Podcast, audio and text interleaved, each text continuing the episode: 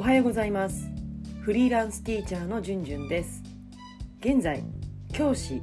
自分ビジネスのオーナーとして働き方生き方を自ら選択する中で気づいたこと学んだことを YouTube ポッドキャストそしてブログなどを通じて発信活動をしています、えー、今日のテーマはあの前回と同じなんですけれども先日のね10日もう1週間近くなりますけれども日曜日に、えー、カリフォルニア在住30年人間オタクのまーちゃんと行ったインスタライブから気づいたこと考えたことの2つ目です。えーとね、今のところねあともう一つ3つ目もうねいっぱい気づきがあったので本当にお話したこといっぱいあるんですけどもとりあえずね3つはありますので来週の月曜日もね引き続きインスタライブからの気づきをお話ししたいと思うんですけれども今日はその2つ目です。アメリカと日本公教育のリアルな違いについてお話をします。えこのライブの様子を IGTV から私のインスタのアカウントの IGTV から見ることができます。まだご覧になっていない方ぜひね今日の内容もう聞いていただきたいです。あの生の話を聞いてみたいと思っていただいた方は、えー、IGTV から当日の動画を見ることができます。またゲストのまーちゃんのポッドキャストでは、まあ、毎日更新をまーちゃんされてますけれども全編音声で今回のインスタライブの音声を聞くことができますので、えー、概要欄のまーちゃんのリンクからね内容をチェックしてみていただければと思います。他のね、えー、コンテンツもとてもね本当に心に、うん、響くような内容ばかりですので是非お聴きいただければと思います。えー、初めてねこの音声を今日から聞いていただいたっていう方もいらっしゃると思いますので、えー、まあ、前回からね引き続き聞いてくださってる方にとってはね、同じ内容かもしれないんですけどもそういった方はちょっとねあの先に進んでいただいて先送りしていただいて本題の方から聞いていただきたいんですけれどもゲストのまーちゃんについてねご存知ない方はぜひお聞きください。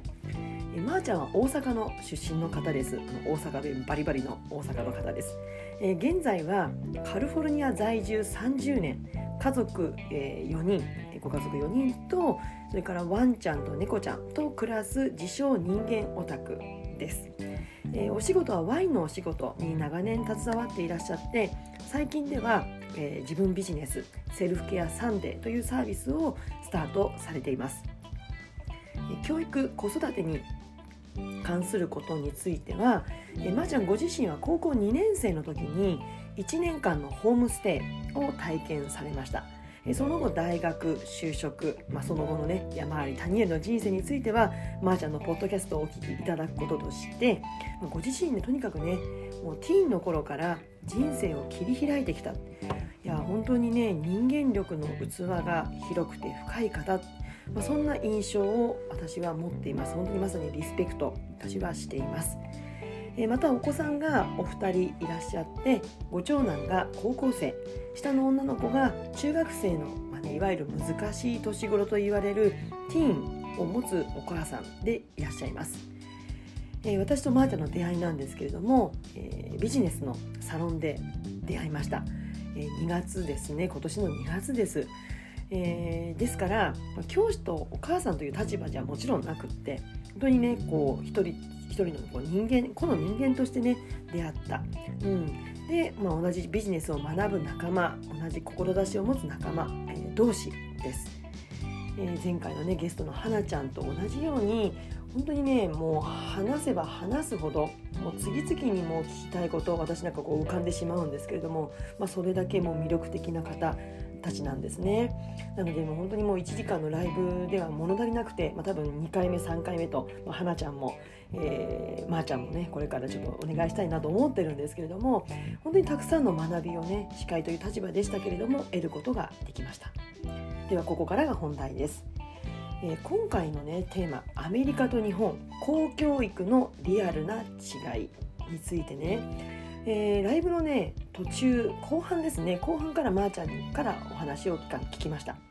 まあ、それを聞いて私は本当目から鱗というかいやここまで違うのかと本当に驚きました。それはもうざっくり言うと公教育でも自分で選択できるということです。まあ、私立学校であれば、まあ、その学校その学校のカラーがありますよね。うん。こうこういう子供時代を過ごしてほしいとかこんな風に力をつけますよとか、まあ、そういうことをバンと打ち出してるわけじゃないですか私立の学校っていうのは。だからこうこういう学校うん、またはまその先のね進学先だとかっていうことも選択の一つになるかもしれないんですけれども、うんまあ、こういったところで選ぶわけですよね。ただ公立の学校というのは私も小学校公立の学校を長年やってきましたので過去私がねお世話になってきた小学校のことを振り返るともちろんねその、うん、集まった教師によってまあ学校の色っていうのは本当変わるなまた校長先生の、うん、お考えでも随分変わるなとは思うんですけどもまあでもやはりねこうぱり学習指導要領というもの大元がありますからそれほどこう大きな違いというのはないと私は感じています。そういう認識でした。ですから、まあ、子どもたちもねあの自分の住んでいる地域の小学校にもう学区で通う小学校がもう決まっていますから特別何か理由があれば学区外の学校にこう申請を出してね通うことはできてもほとんどの場合はもう決まった学校に通っているのがまあ実情じゃないかなと思います。まあ、途中でねちょっと何かこう大きな変化があって学校変わるってことももちろんあのあると思います。ですがやはり大半はまあこう地域の学校に通うということが多いんじゃないかなと思います。うん、ただ今はねあのいろんな学校ができてはいるのでただそれがこう文科省から認可が受けているかとかっていうことで、ま卒業資格が取得できないということでこう地域の学校に席を置きながら他の学校に通うっていうような、うん、システムをとっているところも多いんじゃないかなと思います。あとは今も行われている市町村もねあるようなんですけど一時ね学校選択制って流行ったんですよね。自分で小学校を選んで通うことを許可しているというところもあるようなんですがじゃあ保護者の方や子どもたちって何をもって小学校を選ぶのかななんて、まあ、私中にいる時はそう不思議に思ってました。うん、だから結局は公立小の場合は学校間でそんなにね学校それぞれで、うん、各学校でそれほど大きな特色の違いはないと私は認識しているからなんですね。うん、だって学校行事だって、まあ、運動会とか音楽会とか美術展とか、まあ、同じですし、まあ、内容の違いはもちろん細かく見ていけば違いはありますよね。だって人間違うわけですから教師違うわけですから多少の違いはある。ただやっぱり大元の学習指導要領が同じだからそのアプローチの違いはね結局は教師によって違いはあれど、まあ、今はね本当にねスタンダードっていう言葉があるくらい極力揃えることを良しとする風潮があるのでいや選びようがないんじゃないかなっていうのが実情だと思います、まあ、ここまでは日本の公立小学校の話です。まー、あ、ちゃんから伺ったアメリカの公教育は公立の学校でもかなり大きな違いが色濃く現れているとお聞きしました。まあ、ライブにはねちょっと時間の関係で話題には出てこなかったんですけれども実はねあのライブ配信の後に二次会のような話を私たちは実は別のところに続けていて、まあ、いわゆるオルタナティブ教育を行っている公立の学校もあれば、まあ、日本のような教育を行っているところもあったりと特色の違いがもう明らかにあるようなんですね。でまー、あ、ちゃんご自身が実際に体験されたこととしてご長男が、まあ、小学生の頃に、まあ、いわゆる日本の全国テストのようなものがあって、まあ、全国っていうか、まあ、州によって違うから州なのかな？州のテストなのかよくわかんないけど、まあ、そういう統一のテストがあったらしいんですね。で高得点を取った、まあ、ご長男が別の学校、まあ、そこでは学習の進み方が早いとか知能的に高いお子さんが集まっているっていうまあこれはいわゆる私のこうその話を聞いての表現ですけれども、エリート教育的なことを行っている学校ではなくて教室を選択することができるそうなんですね。だから普通のこういわゆる公立の学校の中のこの教室ではそういったエリート的なエリート教育的なことを行っていると。でまああの行くことできますよってある、ね、点数以上取ってれば行くことができますよっていうお知らせがあるそうなんですけれどもでもそれ言われたからといってそこに行かなきゃいけないっていう強制力はなくってあくまでも選択肢の一つとして提供されるそうなんですね。まあ、ここでも本当にこうご家庭でお子さんがお母さんお父さんがこうジャッジする判断するっていうチャンスを与えられてるわけですよね。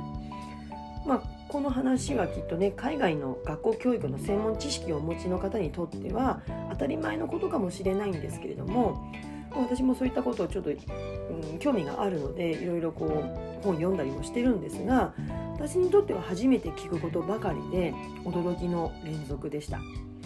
まあ、ここから考えたことはやはりね昔からよく言われてますけれども日本という国は本当にみんなが同じね、みんなが同じに到達するっていうことが前提で、まあ、こう基準にねより多くの子どもたちを到達させることが狙いとされているのは私もね公立所で働いていた当時の肌感覚でやっぱり分かるんですね感じています。ところがアメリカはもうみんな違うっていうことが本当に前提なので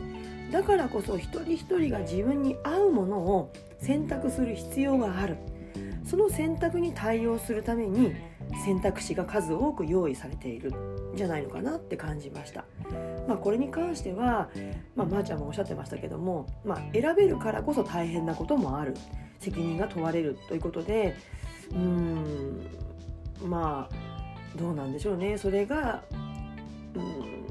ポジティブに捉えられる方とちょっと、うん、これはもうここはもう選んでちょうだいっていうふうにね、まあ、ここはいいよっていうふうにネガティブにネガティブというか、うん、結構ですっていうふうに思われる方もいらっしゃるのかななんて思いました。このねライブの中で選択肢の多さについてまーちゃんが話してくれた時に私はねこうサンドイッチのサブウェイをこうふと浮かんだんですね。そしたらまーちゃんがサブウェイはまだ選びやすくなってる方ですっておっしゃったんですよ。いやーびっくりしましたね。私にとってサブウェイでサンドイッチを選ぶことって他のファストフードに比べたら選ぶことがとても多い印象だったんですね。ただアメリカではさらにその上を行く選択肢の多いサンドイッチ屋さん食べ物屋さんがあると知っていやアメリカっていう国は本当に日常の小さなことから選択の連続で幼い頃からそれが当たり前で本当にトレーニングしてるんだな日々の中でっていうことを再確認できました。皆さんはいかがでしょうか？このお話を聞いて。